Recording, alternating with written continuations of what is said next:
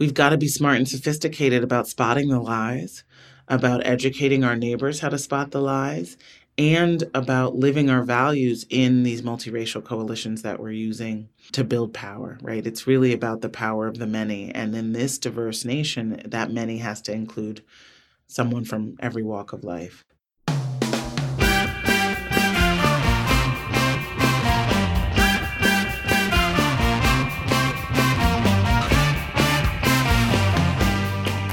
Welcome to How We Win. All over the country, people are doing extraordinary things. We don't agonize, we organize. We're giving you the tools that you need to make a difference right now. Today, we are watching as Congress is on the verge of passing historic investments in our country, all while trying to avoid a government shutdown. Busy week. Uh, joining us for our interview is Heather McGhee, a progressive advocate and writer. We're going to talk about her book, The Sum of Us: What Racism Costs Everyone and How We Can Prosper Together. Uh, she's got some interesting things to say about why some people in this country keep insisting on voting against their own best interests. Right. And then it's a super big, awesome episode. We have Joanne Smith from Women's March Action joining us mm-hmm. for our Reasons for Hope. I'm Steve Pearson. And I'm Mariah Craven. And, and this, this is How We Win. win.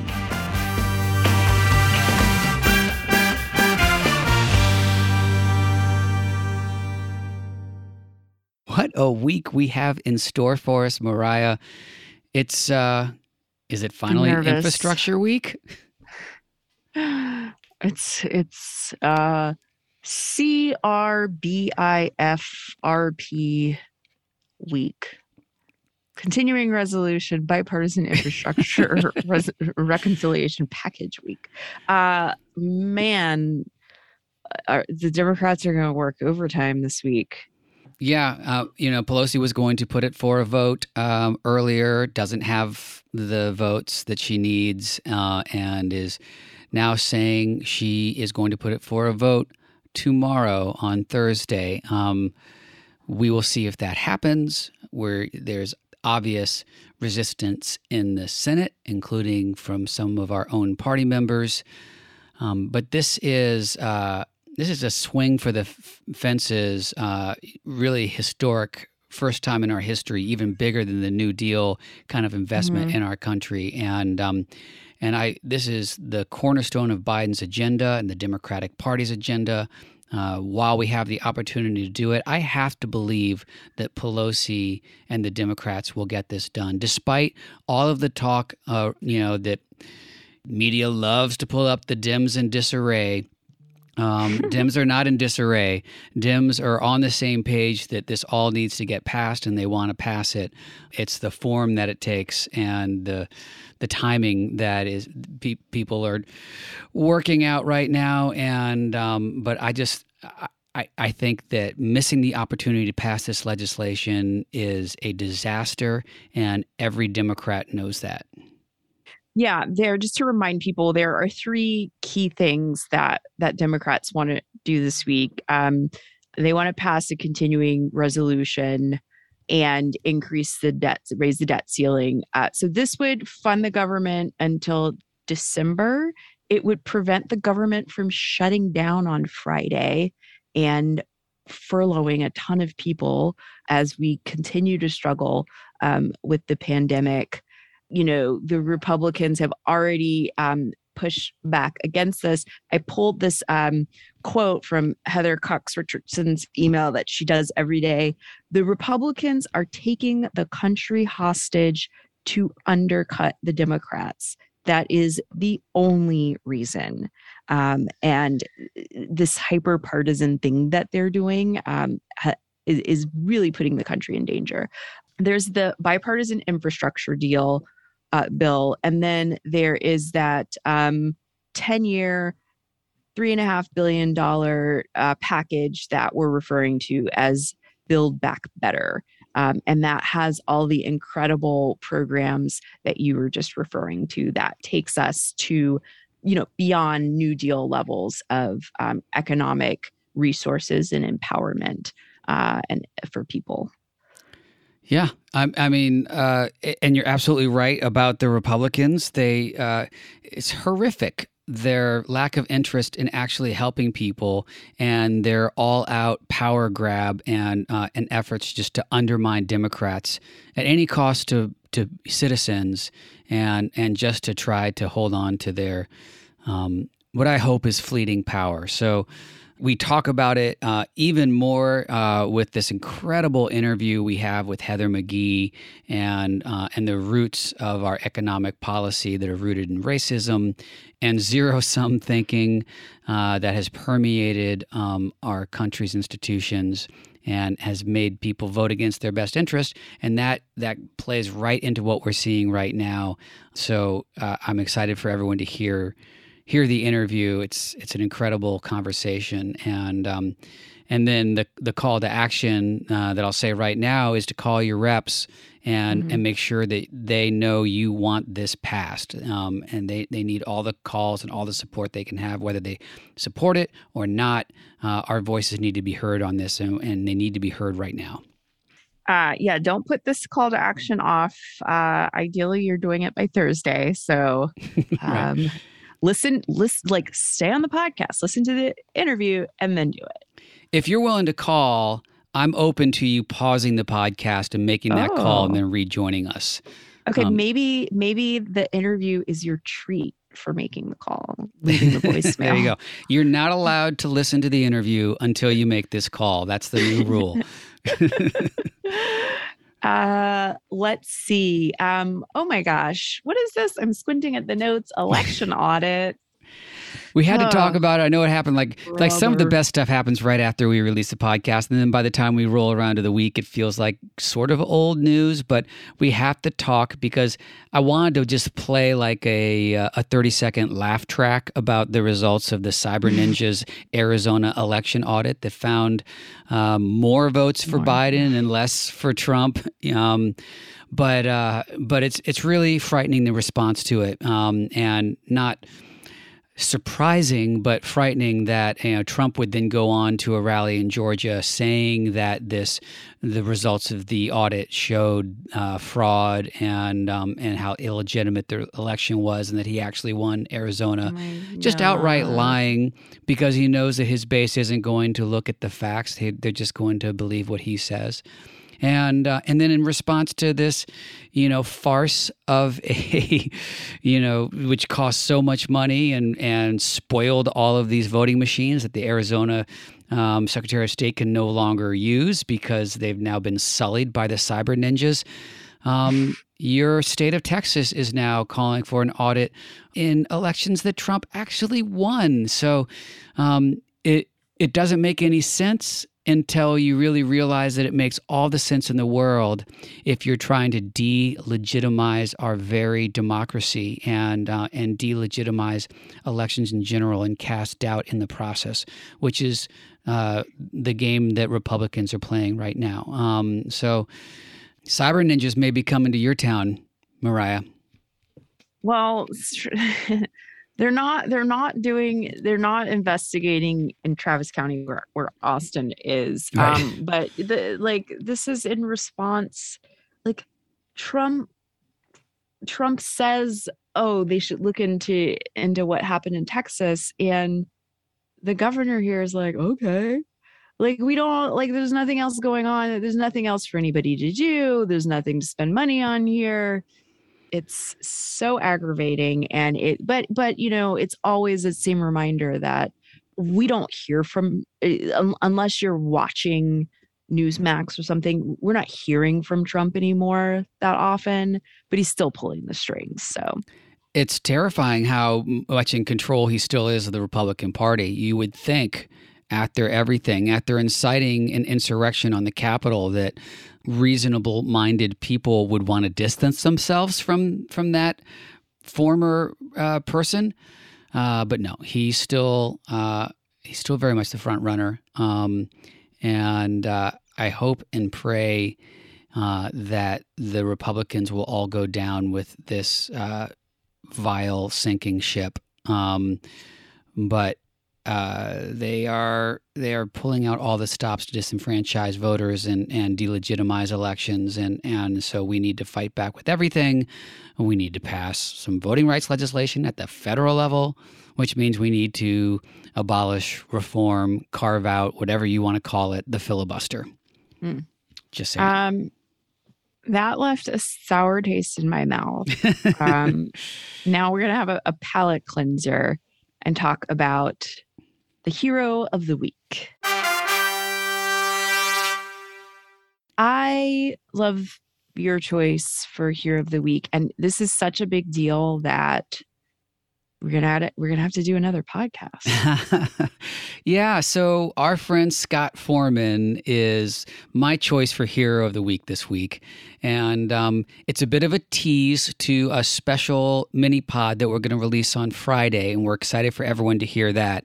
So I can't talk about everything because we're going to release it on Friday. But um, Scott Foreman, of course, is the founder of Vote Forward. And um, I just love his story because it is such a great example of someone from outside of politics who had a simple idea for how to reach voters. And uh, and it was by writing letters, and he tested it out and wrote letters himself, built this organization, and now all of you, our listeners and volunteers all over the country, have jumped in and been writing letters to voters, and we have uh, the data back on how those letters have worked.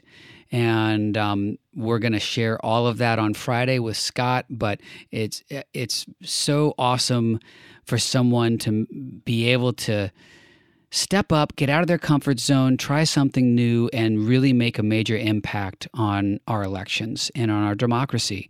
And that's what Scott's done. So um, he's our hero of the week, and I can't wait for everyone to hear our announcement of the results of those studies on Friday.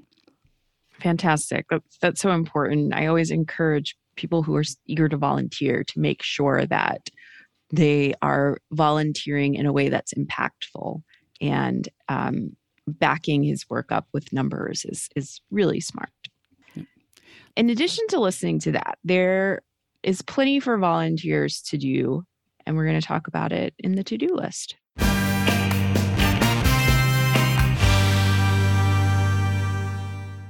We have a lot to do this week. Uh, starting, of course, the election is already underway. Early voting has started in Virginia. Go to swingleft.org slash Virginia. We're talking about this every week. We're going to have some uh, delegates on in these last few weeks uh, to talk about the great work that they're doing. Um, so we need you to volunteer. We need you to make calls. If you're around Virginia, you can go knock on some doors. Remember that. That's super fun and effective. Write letters still. Donate some money. Go to swingleft.org slash Virginia. We're on the home stretch here, and we need to hold on to that trifecta. Mm-hmm.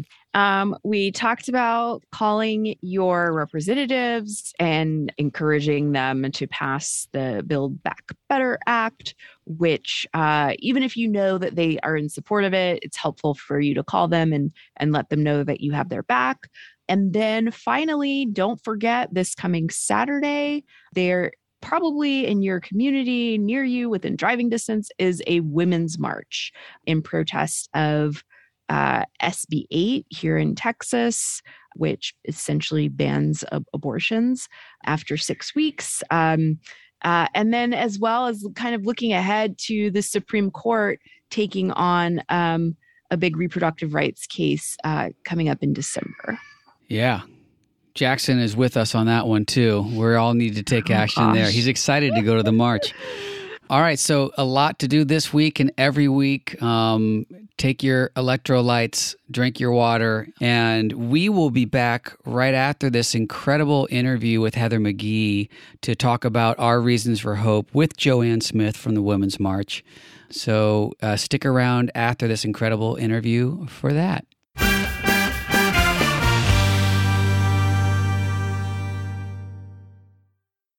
Heather McGhee is chair of the board of Color of Change, served four years as president of the Think and Do Tank Demos, is a frequent contributor on N B C and M S N B C, ooh, and is the author of the best-selling new book, The Sum of Us: What Racism Costs Everyone and How We Can Prosper Together. Heather, thank you so much for being here with us today.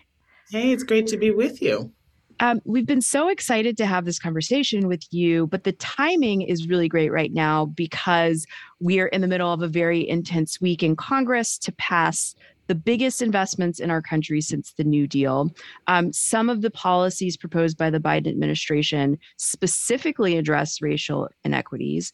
Uh, some tackle issues that disproportionately impact Black and Brown Americans, but a lot of it would lift up many of the people in the places described in your book. So we've got a lot to talk about. Yeah. Um, but before we jump into that, we want to get to know a little bit about you. Uh, how did you first get started as an activist, as, as an advocate, rather? um, well, I I was born on the south side of Chicago, um, and I think in many ways that sort of uh, now it's more popularly known as like Michelle Obama's South Side. Right. That those, um, that world. It's that Heather was... McGhee's South Side. I'm going to give you that. It's all good. Michelle going to have her flowers on the South Side. Um, you know, it was just, it was a very thick, working, middle-class Black community, and everyone had in some way or another, you know, in my, in my life had some connective to connection to service. Mm. You know, it was sort of the community, it was just the feeling, right? That that even though the civil rights movement had moved on, right? This was mm. the nineteen eighties. Um, there was still a sense that all of our hands were needed to, mm. to keep the wheel of progress moving forward for, for Black people and for all people who struggled. It, you know, it was a very um, thick union community as well. Um, mm. And so I think that really shaped me. It also shaped me because Um, I saw what happened in the sort of massive economic dislocations of the nineteen eighties, and when the a lot of the manufacturing jobs on the South Side went away, and a lot of the sort of Reagan's public service, public sector cuts trickled down to mean job losses mm. for that other big, you know, sector of employment for the Black middle class. And and then, you know, as I got older, the sort of first political campaign I really, really watched was, you know, Bill Clinton's first and second runs, where, you know, by the second, it was the whole conversation about what was wrong with the economy was somehow blaming like single mothers. Right. And, you know, particularly Black single mothers in the sense of uh, the sort of welfare queen and the welfare right. mom and all of that. And it just felt so wrong and so out of touch with what I knew of, you know, the the superheroes that were Black single mothers. And I think mm. that um, disconnect and seeing, frankly, Democrats use that logic and sort of mm-hmm. fall prey to that logic in order to win white voters, um, you know, I think it always stayed with me. And then I went into economic policy. I wanted to solve the big problems of our economy in the inequality era. And I and I started working at Demos. I was lucky to get an entry-level job when I was twenty-two. And, you know, I worked on issues of debt, uh, predatory mortgage lending, credit cards, student debt, uh, jobs, taxes, wages, collective bargaining, all of these policy questions. And ultimately in twenty seventeen, after being president of the organization for a number of years, I decided to leave, to go on this journey across the country to really figure out what race had to do with it and, and if there was a better way of understanding the relationship between race and class and how racism ultimately has a cost for everyone, because mm-hmm. racism in our politics and our policymaking uh, leads to dysfunction, division, um, and a lack of collective action towards solving our big public problems. Well, that's the perfect segue to talking about your amazing book. Um, when you were writing it, who did you first envision reading it, and um, and what what are they doing differently by the final chapter? Whoa, Steve, that's a like grade A question right there. I've um, Mariah wrote it. I can't take credit for that since you're going to give me such big props. That was Mariah's question. Oh, Mariah, get your question. That's great. Um, um, that's a really great question. I've done hundreds of interviews and I've not got that gotten that question. Um, you know, I think in many ways it's some of the swing left activists, some of the people who, um, particularly white folks who. Um, you know, became radicalized around issues of race and racism by the election of Donald Trump um, and the, the rise of the Black Lives Matter movement, but um, who really saw the issue in sort of black and white terms, right? Mm-hmm. Um, so I'm picturing um, someone like my uh, stepmother, who's white. Her, she's one of uh, nine children, and so she has lots of um, brothers and sisters, and they're all really kind of, you know, great people, right? They're good people. They're people who've sort of organized their life to be good people, but even though they have are part of a blended family, they I wouldn't say that they like think a lot about race, or you know didn't probably mm-hmm. until Donald Trump, or thought about it in a very, as I said, sort of black and white way. Like, racism is bad. It's mostly interpersonal. It's bad for people of color, and you know as long as I kind of vote the right way and and and and I'm not mean to anybody, um, right. I, I you know I'm part of I'm part of the. the solution. And I hoped that in taking the journey through the book with me, that kind of reader would see how racism is actually far more systemic and pervasive in our politics and our policymaking than, you know, discrete videos of mm-hmm. police violence. And that, in fact, it's been the sort of central organizing principle of the big contest in American society, which is whether we would share the fruits of America's prosperity with everybody who contributed to it or not, whether we would be, an, um, you know, an oligarchy, or whether we would be a country with real economic opportunity and, and, and fairness.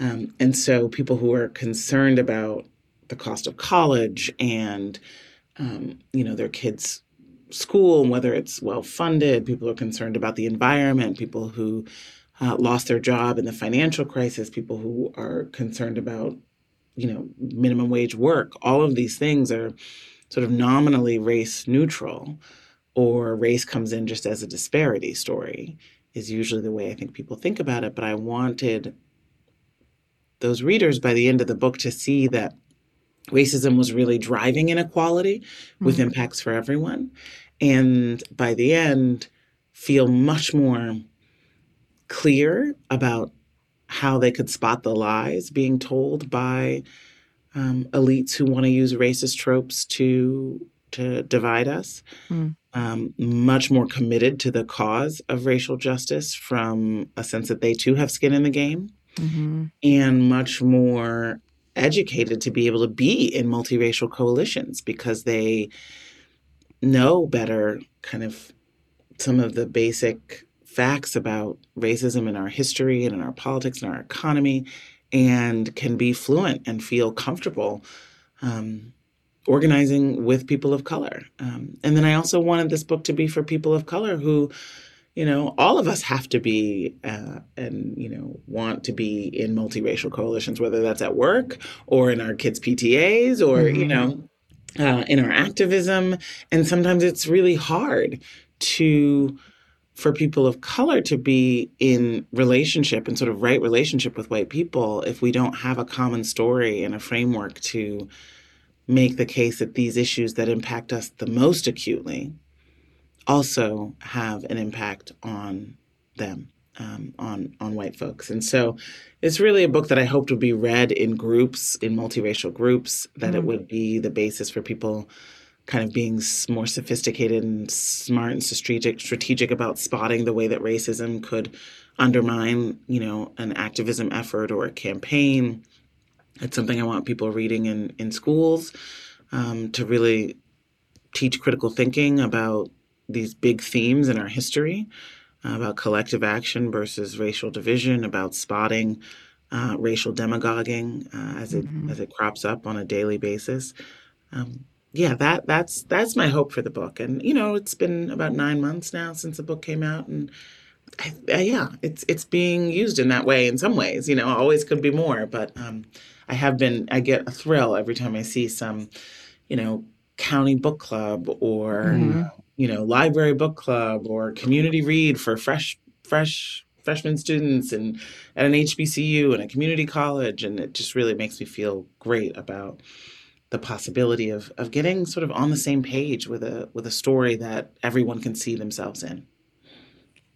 Um, thank you for that. That that's really helpful. And, you know, Steve and I always tag team the questions. He does it way more than I do. But I really wanted to ask this specific question because I just struggle with, um, you know, this idea that if we're going to resolve racism and the issue or or the issues that that surround it, um, it seems unfair to ask the people who are victimized by racism to do it, black black and brown people. That mm-hmm. that doesn't seem fair because, mm-hmm. you know, we aren't responsible for it. Mm-hmm. Um, so why would we need to do the work to to change it? But then to your point, if you are the type of white person who feels you're not racist and racism doesn't impact you, then where's your motivation to be part of that change? Mm-hmm. And so I think your book just does such a great job of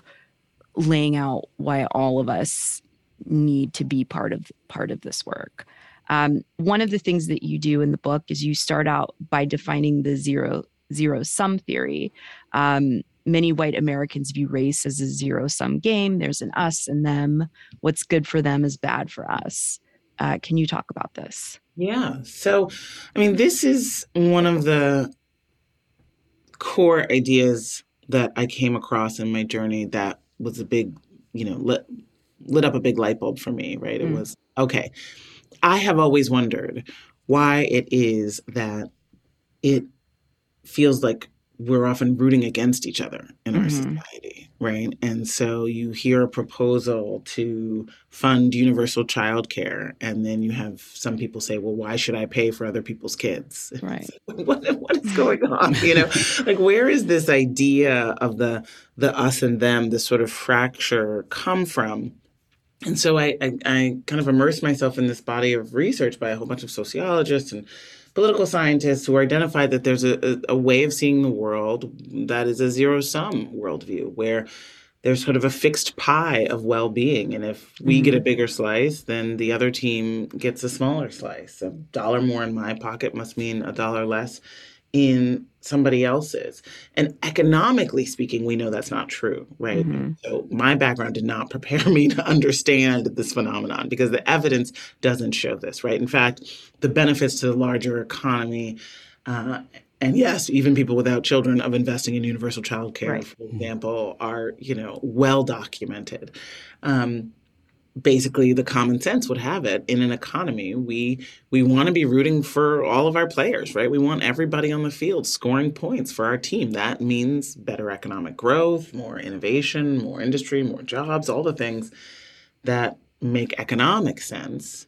We don't want anybody sidelined, you know, due to discrimination, disadvantage, and, and debt. But there is a worldview that is a predominant one among white people and less so among people of color that says, actually, we're not all on the same team. So I'm not going to root for your success. And in fact, I'm going to be threatened by your success. And so the idea that progress for people of color has to come at white folks' expense is a really strong kind of subterranean story in American society.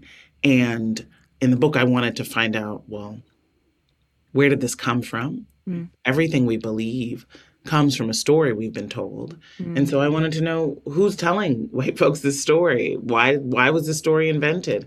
And so the first chapter of the book goes back into a, a little bit of history of sort of the way that the plantation, the colonial plantation elite used this zero-sum story to to break any potential uh, cross-racial uprisings and organizing and rebellions when you had most people, uh, African, indigenous, and European settlers, um, were not benefiting from the economic model right. of, of, of, of racial slavery.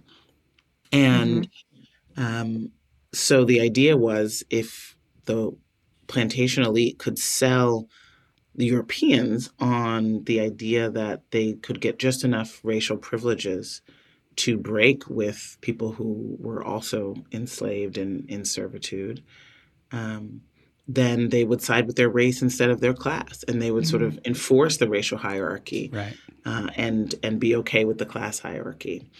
And so that's, you know, that's sort of where the the kind of template was set. And then it's been reanimated and used by self-interested elites throughout our history, this sort of demagoguing, this this cry that says, you know, blame brown people, blame black people, blame, you know, Asian Americans, blame blame your immigrant neighbor, instead of blaming the plutocracy, instead of blaming people who actually have the power to set the rules and set your wages and who are actually cheating on their taxes. And mm. and that's that's sort of been the formula. And that's why it's so important to spot it. And then the kind of flip side, the thing that was a little bit harder for me to kind of admit, was that sometimes progressives succumb to zero-sum thinking. And when we communicate about race and racism, sometimes we're we're so frustrated that we're still at like racism one oh one, and that there's still so much denial that exists, and that we're mm-hmm. still in this sort of colorblind ethos mm-hmm. that we want to remind or educate white people that there is such a thing as white privilege. And, you know, there's a fierce resistance to even acknowledging that. And that's right. very frustrating and ridiculous. If you know anything about our, our history or the current way that wealth and opportunity is structured.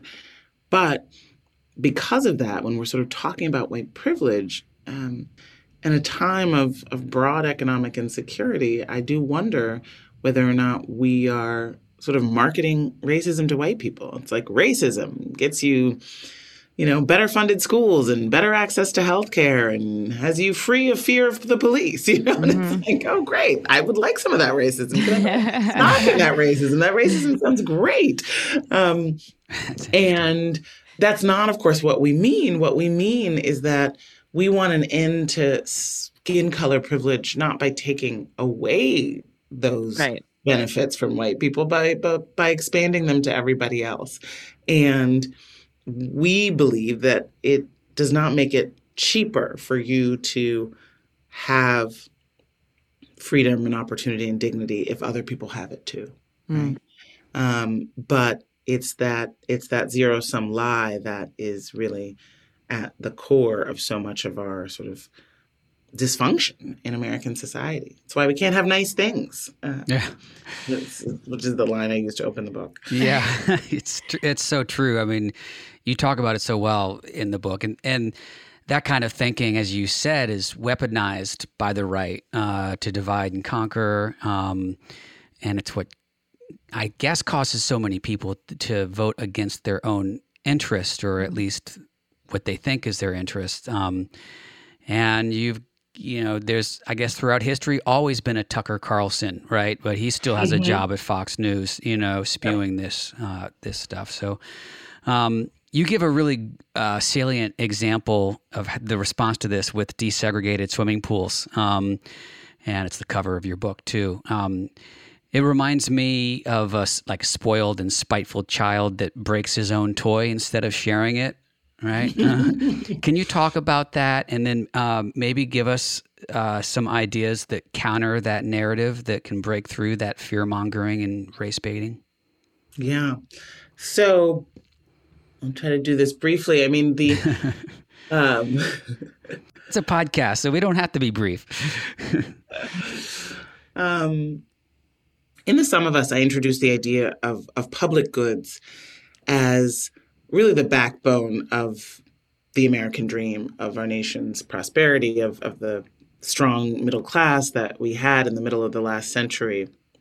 And this was a public goods ethos that came out of the Great Depression, and, and it was a part of the New Deal. Um, and it included things like Social Security and a massive investment in, in housing that workers could afford, and, and even more, the public subsidy of mortgages to allow working class people to own something uh, that would build wealth over generations. And uh, it included the G I Bill, which put a generation of returning veterans to college and mm-hmm. into no down payment home ownership. All of these were public goods Uh, even you could see the wage and hour laws and the com- collective bargaining laws as part of these sort of public standards and safeguards that reflected this larger ethos that said the government has a right and a responsibility to ensure decent standard of living for mm-hmm. our people. And and the, and it worked, right? It created the greatest middle class the world had ever seen, the highest standard of living in the world in the nineteen fifties. And And yet virtually everything I just described was segregated, racially exclusionary for whites only in one way or another.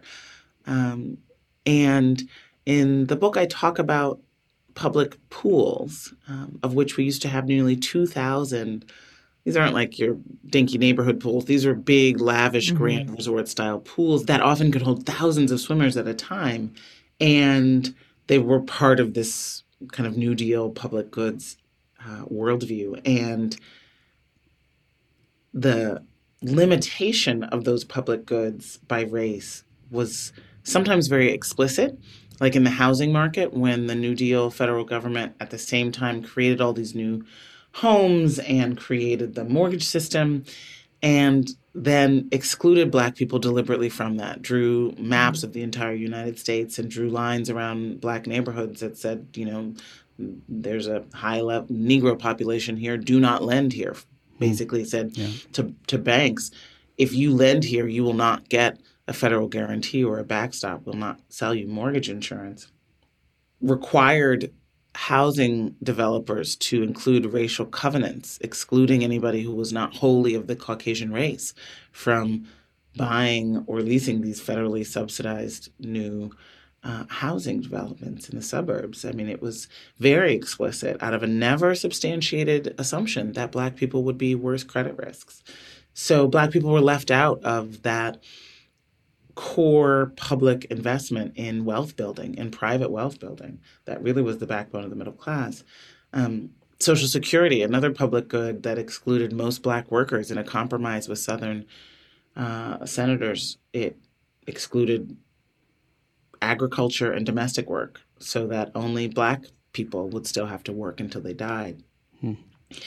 Um, you know, the G I Bill was race neutral on its face, but the public benefits were filtered through often segregated education and housing markets. So you you had this basically this asterisk on the formula that built the white middle class. Um, And so, too, were these lavish public swimming pools, often racially exclusionary, either just like with a whites-only sign on the fence um, or just, you know, in the North and Midwest and the West, often by custom and enforced by intimidation and violence at the water's edge. And so I tell the story in the book of what happened when the Civil Rights Movement empowered Black families to basically say, you know, hey, our tax dollars have been funding those public goods too all mm-hmm. along.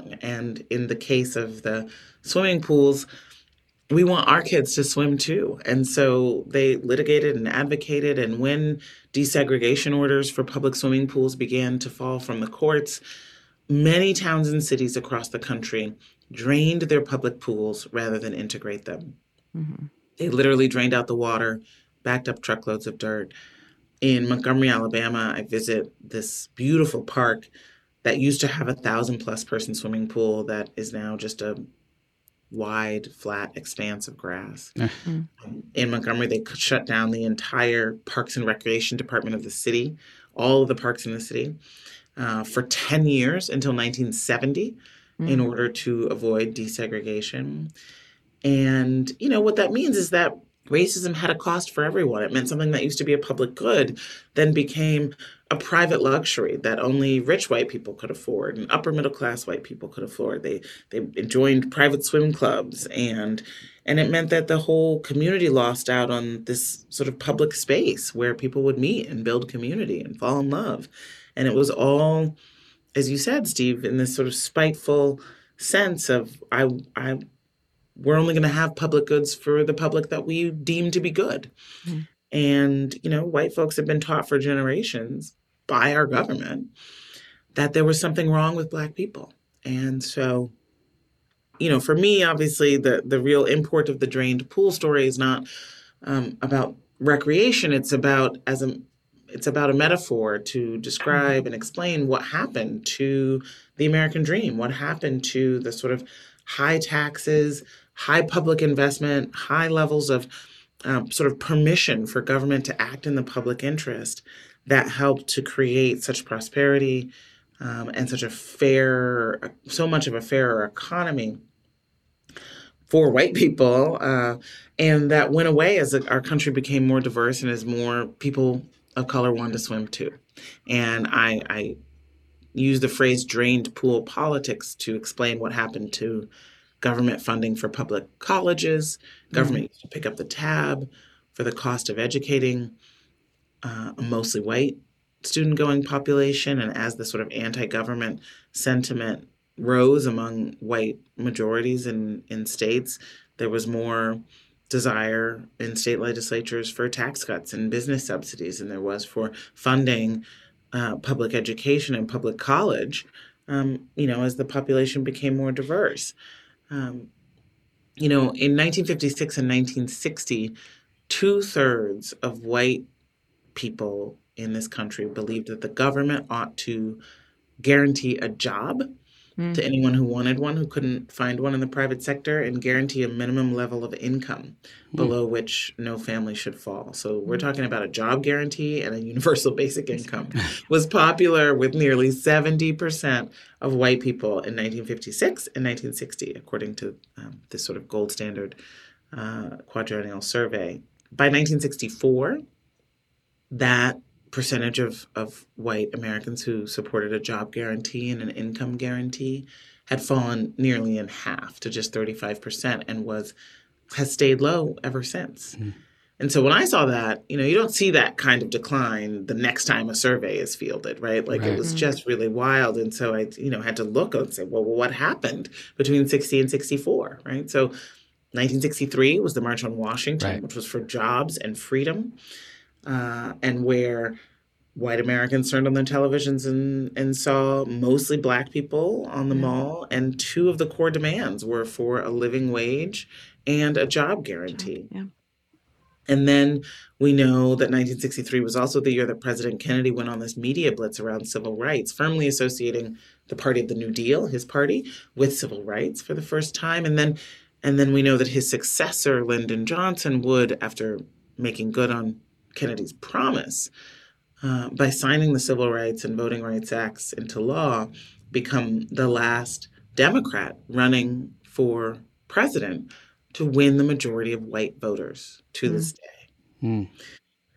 You know, and that's something that, you know, I've I've worked in progressive politics, you know, all of my career, and, you know, usually alongside, you know, white progressives who, you know, have so much frustration about our chances and why it is that we are not, you know, what we want to do for the country is so sensible, they say. You know, why why is it so hard to win when you're just promising people, like, you know, a better life right. and, a you know, a sustainable planet. Right. And many of them don't know, um, I think because, you know, oftentimes we're we're in our bubbles, but many of them don't know that white people used to overwhelmingly support that vision and stopped after Lyndon Johnson and the Civil Rights Movement. And that, you know, being a white progressive is a minority um, experience.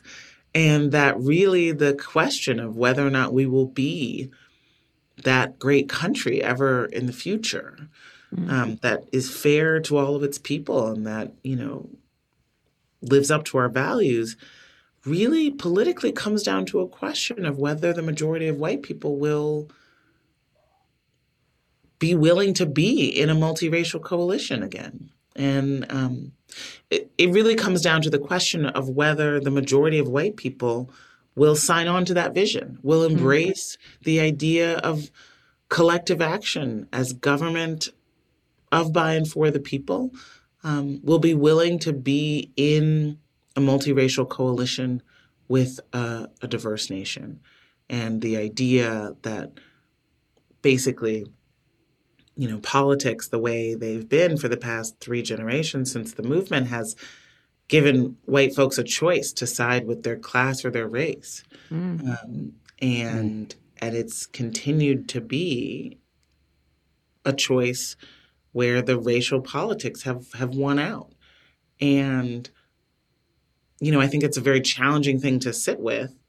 Um, but I try to sort of tease that out in the book, and just how much the kind of anti-government spirit that we now kind of take for granted as part of the conservative and independent worldview is really something that came about after the civil rights movement, after the government went from being the enforcer of the racial hierarchy mm-hmm. to the upender of it, after the public pools became integrated.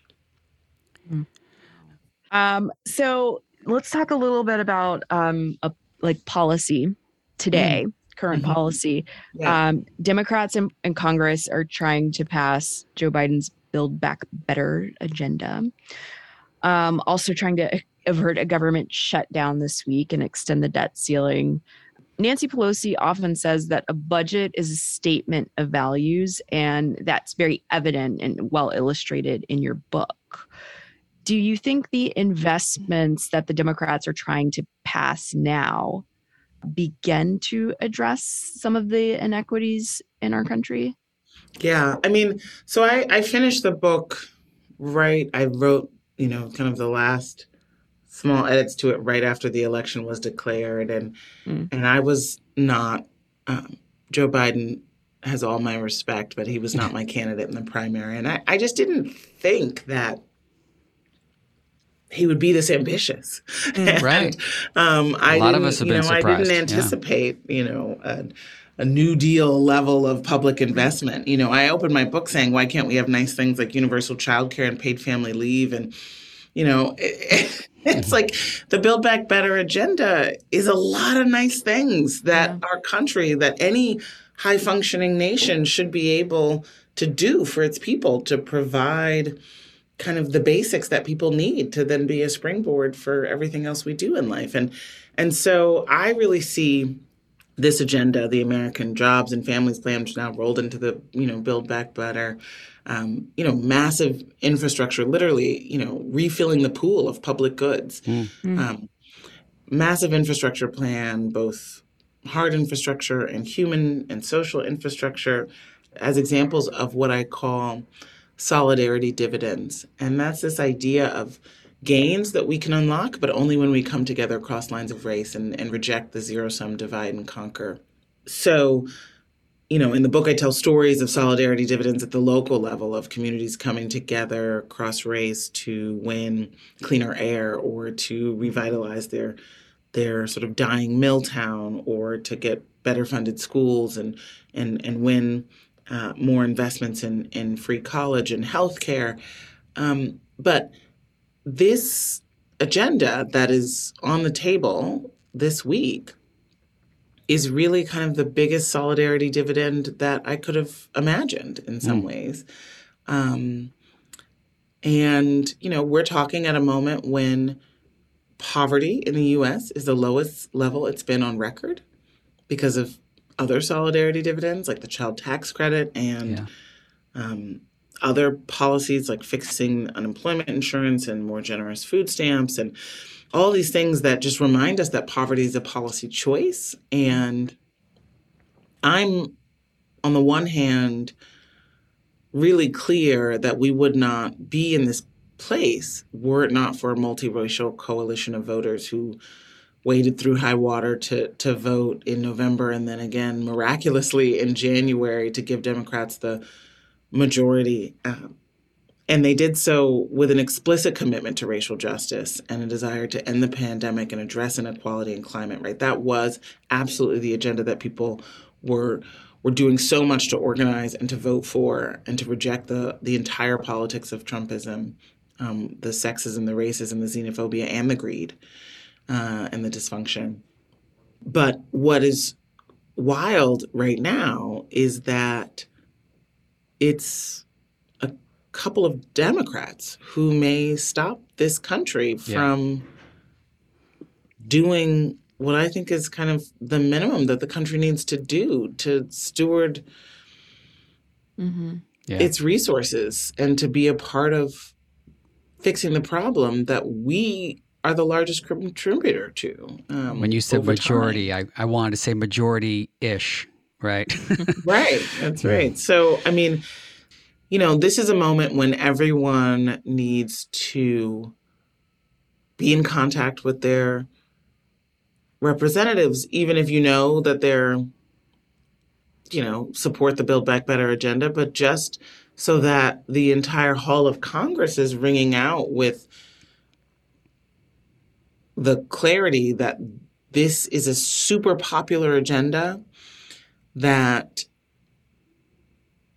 the Democrats have to pass for our children, for our future, for our global competitiveness, for our values, um, that there's so much in here that is really needed to address the totality of racial injustice, which is not just about criminal justice reform.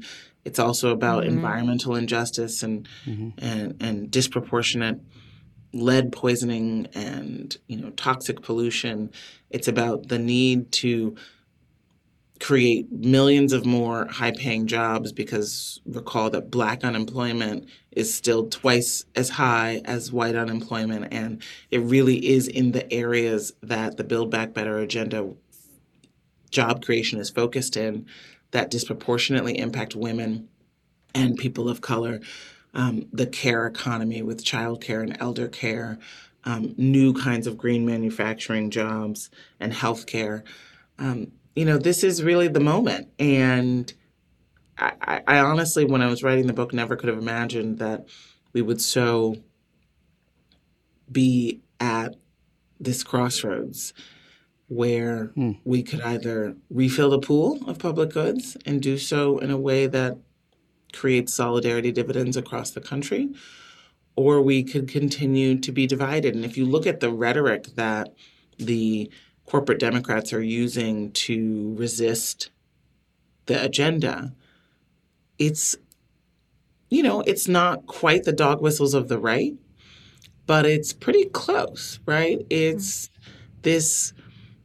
There should be work requirements on the child tax credit. I don't know that we need to spend this much money. A sort of like knee-jerk fiscal conservatism that gives you the sort of veneer of being a sound, you know, doing this, doing it for the economy, right? Right. But a few facts. One, people keep calling it a three point five trillion dollars bill, and that is over ten years. Right. So it's actually just three hundred fifty billion dollars a year, which is half of the defense budget. Um, it's... Uh, Thank you for saying that. You know, so so rarely people, I don't know why, want to talk about, you know, any spending versus what we spend on the defense budget. And I don't know why that doesn't come up more, but... Thank you. It doesn't come up more. It doesn't. People, um, I mean, yeah, because the elite in this country has always been able to find money to do what they want to do, right? Right. Um, and so, first of all, it's just, it's three point five trillion dollars over ten years. Second of all, that represents just one point two percent of G D P over that time. Um If the agenda passes as as the leadership wants, it includes repealing a lot of the Trump tax cuts, making sure that the billionaires who have been profiteering off the pandemic finally pay anything in taxes. And so about two-thirds of it is paid for. It also includes tax cuts for working and middle-class people and small businesses. So it's not actually that much spending um, in terms of, you know, it's much less than that. It's about... The spending parts of it are about a four percent increase over what we currently are investing. And for all of that, you get universal fast Wi-Fi and childcare and elder care and millions of good high-paying jobs and a shot at saving the planet. And, um, you know, it's even including dental and vision in Medicare for seniors, right? I mean, there are just so many nice things in this agenda. That seems worth and, a four percent, you know, bump in spending. Exactly. It seems pretty worth it to me. And the idea, the sort of knee-jerk, quote-unquote, fiscal conservatism, you know, we when we own a house, we put four percent of it in, you know, in, in improvements every year, right? yeah. easily. Yeah. And we don't think that that's reckless spending. But this knee-jerk anti-government ethos, you know, as I discovered in, in writing The Sum of Us, there's just a racial logic to it that says, you know, we don't want to invest in a diverse public. And, you know, particularly when you start to talk about, you know, women and people in poverty, it it it is playing on this sense that somehow the people who would be the first beneficiaries for those kinds of investments are undeserving, mm. and that it would cost kind of, you know, hardworking taxpayers, cue white people. Um, and that's just not the case, right? It's going to be of a benefit to the entire country and our economy, and we have to do it. And so I'm I'm very frustrated that this is still a debate within the Democratic Party, mm. because so much has been done, so much has been lost to make it just a fifty vote requirement, right? The Senate parliamentarian last week, um, and I think uh, a decision that is not supported on the merits, so, you know, ruling that a pathway to citizenship is not a budget-eligible policy. Right. There's a great article um, from Cecilia Munoz about exactly why that's it's so wrong-headed. Um, but so much has been lost and traded away in order to make it fit the fifty vote threshold, and the idea mm. that Joe Manchin and Kristen Sinema would not go along with their party, their leadership, their home districts, um, their you know their state constituents, and you know, the overwhelming majority of Americans in supporting this agenda, um, it's just beyond frustrating. It is. It is very frustrating. Um, well, uh, we've taken so much of your amazing uh, mind and time, and uh, and I, I feel like you're in our show notes because you, you went right into you know some of the stuff that we wanted to ask about the solidarity dividend and what we can do to work towards that as activists and volunteers. Uh, yeah. And and you gave us some marching orders already around the Build Back Better plan and, and contacting all of our elected officials in, um, in Congress and making sure that they know that we support it. Um, So I'll just wrap up with our final question, and if you have any other calls to action for people right now, but mm-hmm. our, our final question we ask everyone is, what gives you the most hope for our future? Um, well, before I answer that question, I should say that, you know, um, well, it's related, actually. um, the surge in activism that has happened over the past five years, where people realized, of all walks of life and, and cultural backgrounds, realized that, you know, we have to do it, right? We we have to give up our time and make it civic time. We have to talk to our friends about politics. We need to volunteer. We need to start organizations. We need to um, door knock and canvas and write letters and make phone calls. I mean, that's just, it's so inspiring.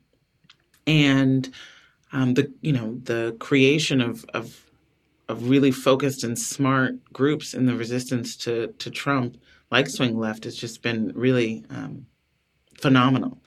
And my call to action would be to keep that energy up, to know that the forces that want to keep us divided are as well-funded as they've mm. ever been in history and have yeah. the most technologically sophisticated tools. They're attacking honest education in schools. They're hoping to scare white parents away from another integrated public good, our public school system. Mm. They're hoping to keep young people ignorant of our shared history so that, you know, their toxic stereotypes and biases can, you know, fill the vacuum. If we don't know why the disparities exist in our society, then because we don't know our history, then we can just blame the victim and and perpetuate these stereotypes that keep us divided and keep us from seeking out common solutions to our common problems. And, you know, I think it's really important that we understand the role that racism plays in so many of the problems that we are trying to work on in society, whether it's climate change or education or income inequality and poverty wages, uh, whether it's, you know, childcare or healthcare or democracy and voting rights and money and politics. There's there's a racial thread um, through all of it, and it's really about an elite using racism to divide us. And so that means that for activists who want to win on all of those fronts, we've got to be smart and sophisticated about spotting the lies, about educating our neighbors how to spot the lies, and about living our values in these multiracial coalitions that we're using um, to build power, right? It's really about the power of the many. And in this diverse nation, that many has to include someone from, you know, every walk of life. Mm. And so exercising that muscle of being in community and fellowship across lines of race is, is one of the most powerful things we can do. I wrote The Sum of Us in order to give people a kind of shared story to work through uh, some of, you know, how you get there, how you create an, a strong, enduring multiracial coalition. Um, and I hope it's useful. And uh, what gives me hope is is that, you know, in, in every corner of our country, Um, th- it's happening. Uh, in every corner of, of our country, people are stepping up and, and not going back to brunch. Um, people are still... Uh, or having still brunch still, together, maybe. Yes. Or doing texting their, t- doing textathons at brunch. Right. Um, you know, that people are, are, still, are still focused on the unfinished work um, that we need to do to, to, to redeem our country and to, and to save the planet, and to create opportunity for all of our children. Um, and that that that gives me so much hope. Well, um, Heather, what an incredible conversation and, and treat to have you on. Um, highly encourage people to read this book, um, read it with a multiracial group of people, if you can, uh, and talk yeah. about it. Um, thank you so much for being here with us today. Thanks to both of you for everything that you do. Really appreciate it.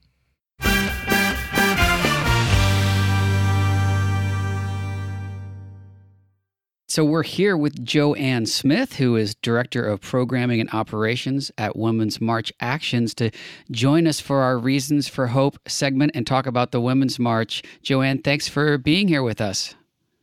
Thank you for having me. I'm so excited to be here. You know, uh, there's a lot to be hopeful for, so we'll talk about that. So mm-hmm. Thanks for having me on your program.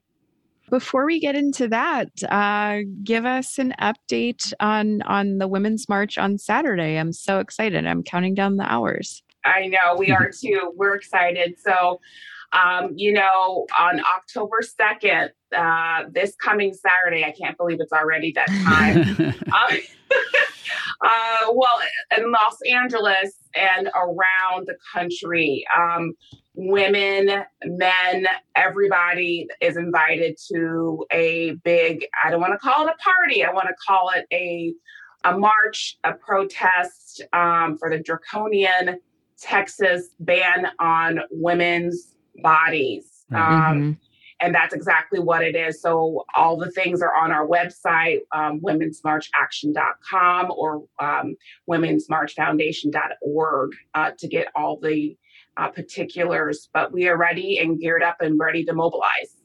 What can people, I, I know that a lot of our listeners have probably attended a Women's March in the past. What can they expect at, at this latest one? Oh, my goodness. So I can speak for um, Los Angeles. We certainly will have an, uh, we'll gather at nine a.m. You know, everyone, um, it's going to be crowded. So uh, get your marching shoes on, those comfortable shoes, uh, tennis shoes, uh, get your fanny packs ready, all the things. Fanny packs are back. Yes, they I know, are. I'm so excited. um, we'll gear up about nine a.m., ten a.m. We have uh, a speaker program. Exciting speakers to come. We got some great organizations, grassroots organizations. Um, I can't announce Planned Parenthood would be there.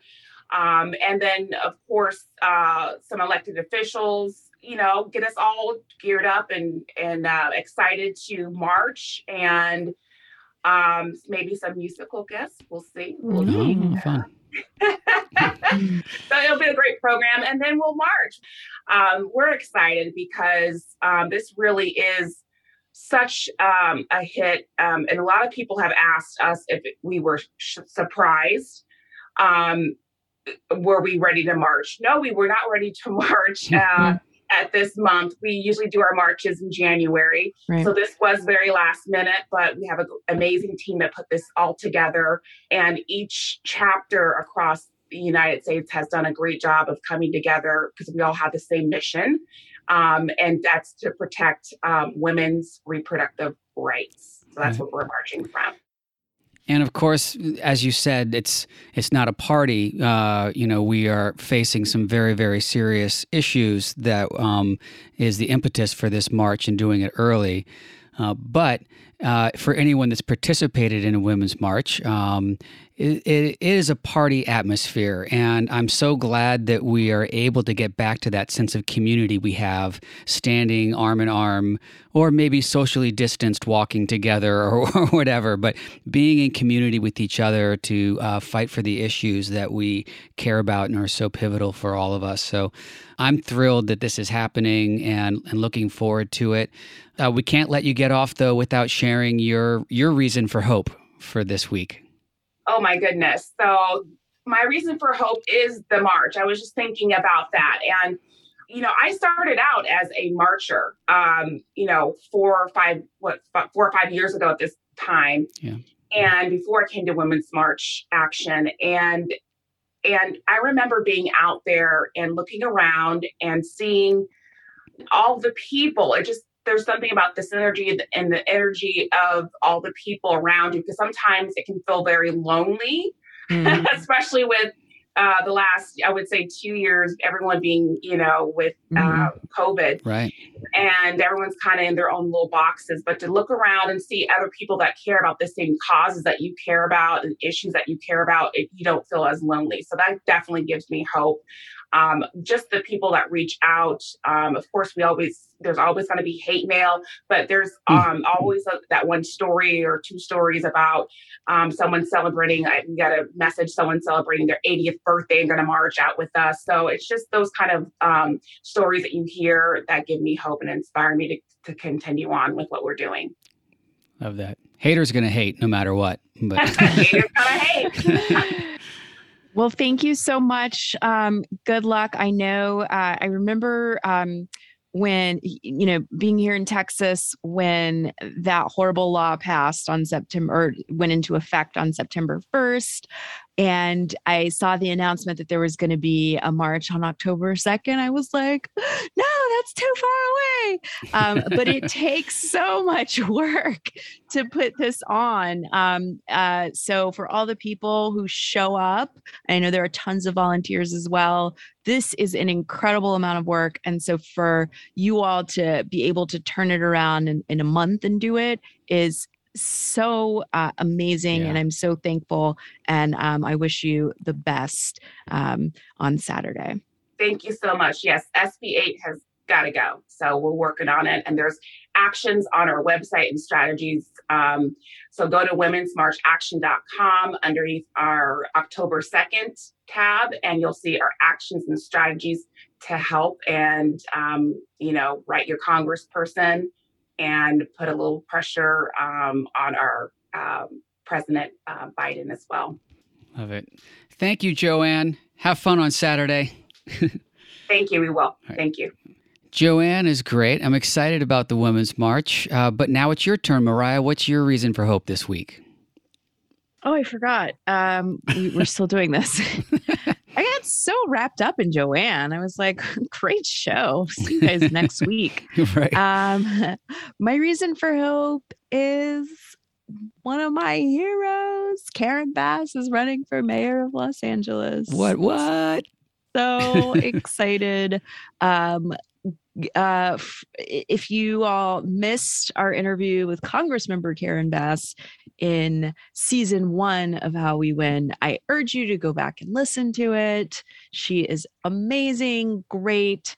Um, Los Angeles has a, a there's a lot going on. The city is not quite living up to its potential right now. A lot of crises happening. Homelessness, housing costs, COVID. And I think that uh, Congressmember Bass, as a mayor, would be able to to tackle all of those things. So I'm really excited to see her her campaign and uh, see how excited people in L A are to elect her mayor. Love that. Yeah. I'm a fan as well, as you know. Yeah. I love Karen Bass. She's would be an incredible mayor. And of course, our current mayor is leaving to be the ambassador of India. Correct. So. Correct. Yeah. Yeah. Eric Garcetti out. Karen, Karen Bass. Bass in. Fingers crossed, Karen Bass in. You know, often get involved um, in primaries, but this one maybe I will. We'll see. uh, what's your reason for hope this week, Steve? Well, I'll say my reason for hope is what we've been talking about this entire episode and what we talked about with Heather McGhee also, um, and that's what's going on in Congress right now and the efforts to pass this historic uh, investment in our country, Biden's Build, Build Back Better plan. You try saying that, listener. Biden's Build Back Better plan. It's not that easy. Anyway, um, I'm I'm excited about it. You know, its future of, is a little uncertain right now. It's up in the air. We are watching, as we talked about, uh, these votes pass or not pass, or what's going to happen with it. But I'm confident that this investment will uh, will pass in one form at one time because Democrats are uh, now have the will to make this investment uh, in. in us, in, in the in the people of our country and, and climate and, and all the things we talked about. So uh, it's just, uh, we're swinging for the fences, fences on it and, and to see uh, that kind of political will, that kind of investment happen after so many years of status quo or worse, um, it's it's hopeful. It's exciting. Very exciting.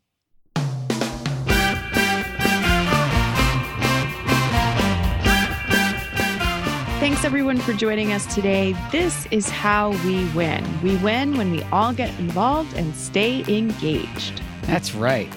What's motivating you to take action right now? What's your reason for hope? We want to hear from you. Send us an email at podcast at swing left dot org or tweet to us at bluesboysteve and at Mariah underscore Craven. After you do that, make sure you subscribe, rate, review on Apple or wherever you get your pods. Share our show on social media. Check out our page at swing left dot org slash, Easy for you slash podcast. We have some tongue twisters today. And of course, sign up to volunteer. How We Win is a proud member of the M S W Media Network. Check out the other great podcasts there at m s w media dot com. And then after you do all that, It'll be it'll be next Wednesday. That's right. And time for another episode. Listen to the next episode. See you then.